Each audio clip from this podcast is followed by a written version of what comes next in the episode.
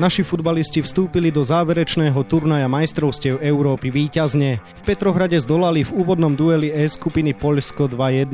O výkone slovenského mužstva bude dnešný podcast denníka Šport a športovej časti aktualít Šport.sk. Príjemné počúvanie vám želá Vladimír Pančík. Naši reprezentanti išli do vedenia po akcii Maka. Po prestávke Poliaci zvýšili obrátky a vyrovnali zásluhou Linetio, no po vylúčení Krychoviaka mal posledné slovo Milan Škriniar. O zápase budem hovoriť s kolegom z denníka Šport Miroslavom Hašanom, ktorému želám pekný deň. Pekný deň. Miro, tak možno keby si mal stručne nejako zhodnotiť ten zápas, k čomu by si ho prirovnal, aké slova by si použil, za čo najmä si zaslúžia naši pochvalu? Pochvalu si zaslúžia za to, že sme ho vyhrali ten zápas že sme boli nepoddajní v tom zápase, že sme nedovolili Poliakom do toho zápasu sa poriadne dostať respektíve samozrejme, keď sa do neho dostávali, tak potom prišli o vylúčeného Krychoviaka, ale to je ich problém, nie náš. Dali sme dva góly, respektíve jeden teda bol vlastný nakoniec, Ščensný, od jeho hlavy sa odrazila lopta, ale za to, že sme tam boli, že Mak vnikol do tej situácie, za to, že štandardku Škriňar fantasticky premenil, že dal gól druhý na 2-1, tak za toto sme si vyhrať tento zápas zaslúžili. V prvom polčase sme boli lepší a skorovali sme teda naozaj po krásnej akcii Roberta Maka. Prečo sme v tom úvodnom dejstve dokázali dominovať? Čo sme robili dobre? To sú veľmi prísilné slova, že sme dominovali. My sme nedominovali v tom zápase. Boli sme veľmi efektívni, pretože to bola prakticky jediná nebezpečná akcia Makova. Skončila sa gólom. Bola to obrovská chyba samozrejme polských hráčov vzadu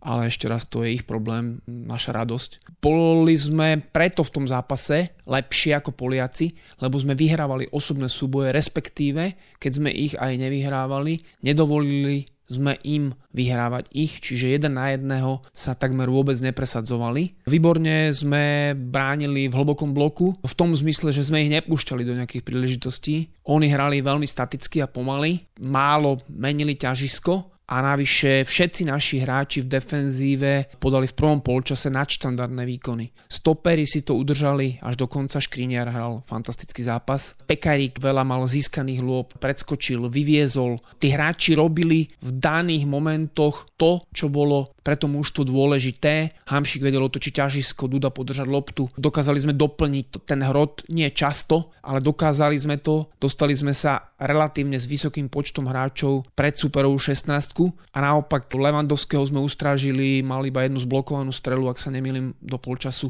a na krídlach sme nedovolili Poliakom, aby nás prečíslovali. Do druhého dejstva sme ale vstúpili zle a Poliaci sa dostávali do hry, mali šance, vyrovnali na 1-1.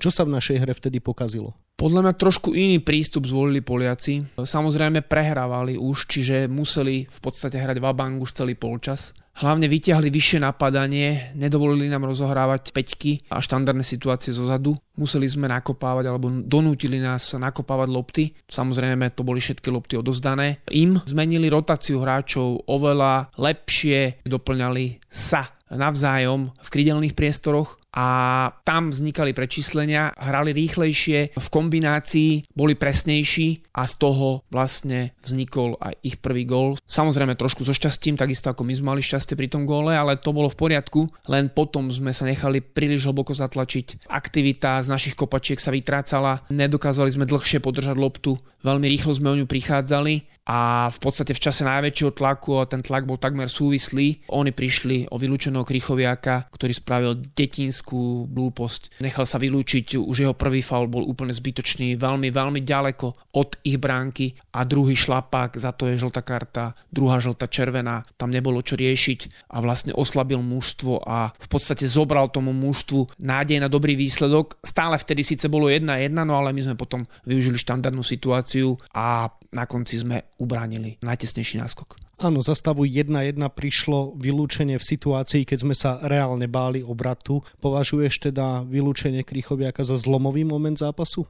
Zlomový bol z pohľadu toho, že zabrzdil nápor Poliakov, predsa bolo ich o jedného menej. Napriek tomu nám sa potom nedarilo až tak podržať loptu. Hrali sme zase s príliš veľkou bázňou Dovolili sme oslabeným Poliakom dostávať sa do šanci síce po náhodných akciách, odrazených loptách, sklepnutých, proste nebolo to nič vypracované, ale jednoducho oni už boli v zúfalej situácii a my napriek tomu, aby sme dostali pod kontrolu ten zápas, nechali ich behať, tak opak sa stal pravdou a navyše sme boli veľmi unavení. Hamšik sa pýtal dole, ale nakoniec ten zápas dohral, Pekarík ho nedohral, Hromada ho nedohral. Kto vie úplne presne, aké obete sme museli priniesť v tomto zápase, ale je to bezpredmetné. Získali sme 3 body a živíme šancu na postup zo skupiny, je veľmi reálnu. Za stavu 1-1 rozhodol Milan Škriňar, je to jeho tretí reprezentačný zásah. V tejto súvislosti pripomínam, že všetky tri góly dal v tomto roku, pretože sa presadil aj proti Malte a proti Rusom v kvalifikácii majstrovstiev sveta 2022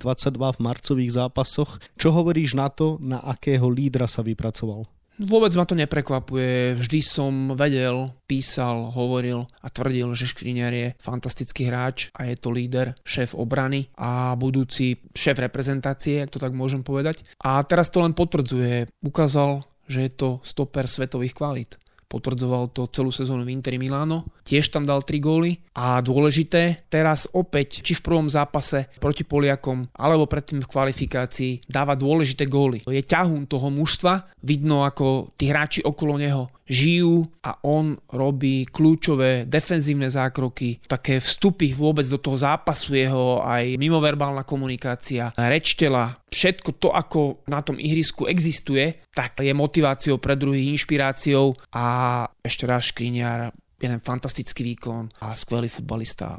Takže máme sa vzadu naozaj o koho prieť. Spomenul si slovo inšpirácia, ja by som ho využil aj v kontexte kapitána Mareka Hamšíka, ktorý nastúpil prvýkrát po zranení lítka, veľa toho nenatrénoval a ako si spomenul, pýtal sa dole, ale ten zápas dokázal dohrať. Čo hovoríš na to, nakoľko bol prínosný a na to, aký je to naozaj symbol nášho reprezentačného mužstva? Marek je veľmi dôležitý hráč ešte stále, napriek tomu, teda, že o mesiac bude mať už 34 rokov a že v podstate túto sezónu toho nahral veľmi málo. Lenže Marek takisto je nadštandardný hráč, pretože má videnie, má techniku, má fantastický prvý dotyk a má vynikajúci cit pre prihrávku a preto kedy zmeniť ťažisko a kam poslať loptu. Už to samozrejme nie je ten Marek, ktorý v šprinte nabehá kvantum desiatky a stovky metrov, tak, aby sa dostal do zakončenia, pretože hrá na pozícii číslo 10 pod hrotom, ale v podstate on hrá dnes klasického stredopoliara, čiže nemá až toľko ofenzívnych úloh, respektíve už sa nedostáva toľko do koncovky. Napriek tomu je veľmi prínosný, pre naše mužstvo dáva hre tvár a výborne si rozumel aj s Dudom, pretože Duda, keďže nie je klasický útočník a my sme na klasického útočníka nehrali, hrali sme na falošnú deviatku a týmto sme dokázali super zaskočiť, pretože jeho stopery nevedeli vlastne si s tým veľmi rady. Takže to bol dobrý ťah, ktorý všeobecne sa očakával pretože v podstate iná možnosť ani nebola. No a Marekovi to vyhovovalo, že sme chodili do relatívne otvorenej obrany, nehovoriac o tom, že Poliaci najmä prvý polčas bránili katastrofálne.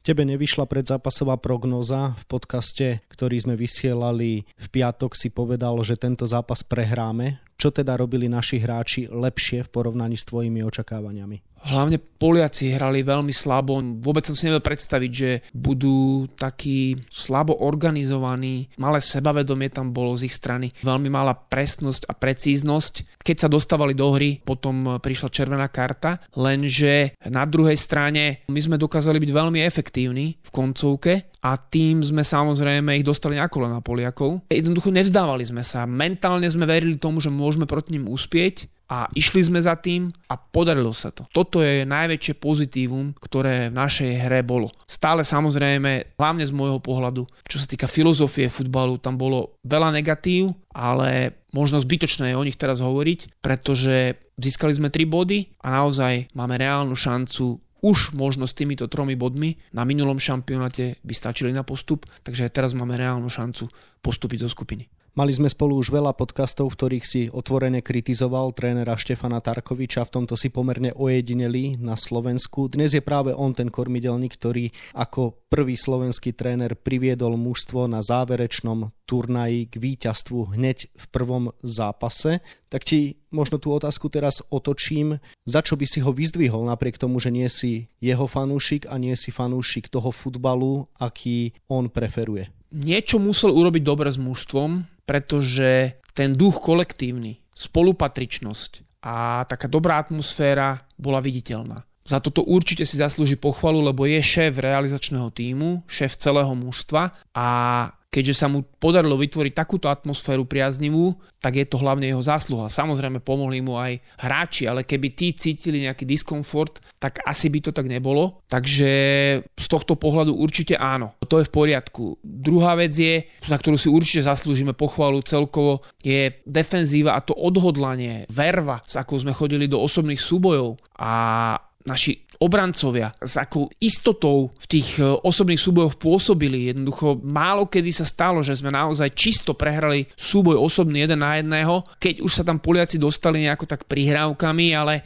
samozrejme, že to sa v zápase vyskytne. Celkovo za prácu v defenzíve si zaslúžime pochvalu, ale Napriek tomu náš prechod do útoku je veľmi chaotický. V útoku nie je vidieť, že by sme mali nacvičené akcie. Štandardku sme síce premenili, ale to bolo takisto vlastne po takej odrazenej lopte, to bolo skôr inštinktom, intuíciou Škriniara, ktorý si odskočil vlastne z toho súboja a zakončil nohou. Prvý gol, fantastický mak, opäť to bolo proste jeden do dvoch, dokonca dá sa povedať, že do štyroch. Vyšlo mu to, je to kvalita krydelného hráča, že sa dokáže presadiť aj proti presile, ale to mužstvo jednoducho išlo za tým víťazstvom a to je zásluha trénera, ktorý ho takto dokázal pripraviť. Čakajú nás Švédi, spomenul si, že už s troma bodmi je samozrejme veľká šanca na účasť v 8 finále, ale ak by sme získali čo i len jeden bod, tak už je to v podstate, dá sa povedať, takmer definitívne isté. Čo by si chcel vidieť proti Švédom, aký zápas očakávaš, čo by naši reprezentanti mali zlepšiť naopak, čo si majú udržať?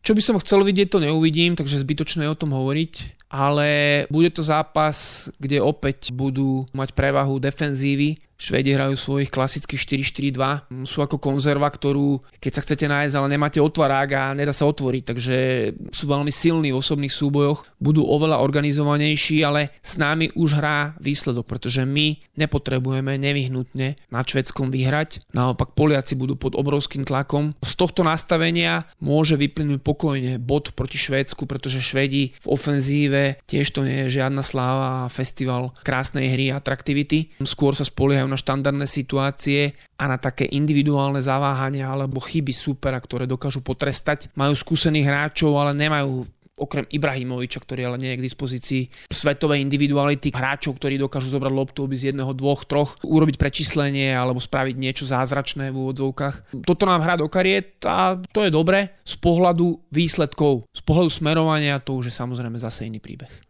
suma sumárum, keby si to mal zhodnotiť, spokojný, šťastný? Fanúšik výsledku je vo mne šťastný a teší sa a zdvíha ruky a kričí, ale opäť, ak nám toto má slúžiť na to, aby sme sa uspokojili a povedali si, že ideme, kráčame tou správnou cestou, tak sa znova budeme len klamať to smerovanie stále sa nezmenilo. Keď si nájde toto smerovanie obrovské kvanta privržencov alebo väčšinu, tak potom v poriadku. Jednoducho ja som iného filozofického zamerania vo futbale, hľadám tam iné priority, hodnoty a krásy, takže toto sa mi nepáči, ale ešte raz opakujem, teraz asi zbytočné nejak kritizovať, pretože sme vyhrali a ak víťazstvo má byť akoby cieľom všetkého, tak potom sme splnili tento cieľ, to smerovanie. OK, môžeme sa baviť inokedy. Na záver ešte otázka mimo slovenského týmu, zatiaľ takoutou najväčšou udalosťou šampionátu a vecou, ktorá nás najviac chytila za srdce, bol samozrejme kolaps Christiana Eriksena a jeho záchrana života priamo na ihrisku. Ako si to prežíval, celú túto vec a čo hovoríš, naozaj na to mne idú zimomriavky po tele aj teraz s odstupom času, keď sa ťa na to pýtam strašne ťažko som to prežíval. Ja som to pozeral ten zápas Vedel som hneď, že je to veľmi zlé, lebo som videl, on dostal loptu z autu a padol ako podťatý, úplne prestal javiť známky života. Všetci hneď volali doktorov a doktori volali prvú pomoc. To by bolo strašná tragédia, keby na futbalovom ihrisku prišiel o život taký fantastický futbalista, ale to je jedno, či je ten futbalista lepší alebo horší v tomto prípade. Išlo o ľudský život a našťastie sa ho podarilo zachrániť, ale ja fakt krvi by sa vo mne nedorezal a pol hodinu som bol z toho úplne na nič celý zlý. Iba postupne ako začali chodiť tie správy, pomerne rýchlo, teda, že sa ho podarilo oživiť a že by to malo byť dobre, že je stabilizovaný, tak si človek vydýchne a povie si, že kvôli rodine, kvôli nemu, kvôli všetkému, kvôli tomu, prečo máme radi futbal, bola by to strašná rána aj pre šampionát, pre majstrovstvo a pre všetko. Takže fantastické, že sa to nestalo, že by sa z toho Christian Eriksen mal dostať a tomu všetci samozrejme prajeme, držíme mu palce a posielame pozitívnu energiu na diálku do Danska. Toľko môj kolega z denníka Šport Miroslav Hašan, ktorému ešte želám pekný deň a ďakujem za rozhovor. Pekný deň. Európskemu šampionátu sa viac venujeme na webe Šport.sk a takisto v denníku Šport. V jeho dnešnom vydaní nájdete aj tieto témy.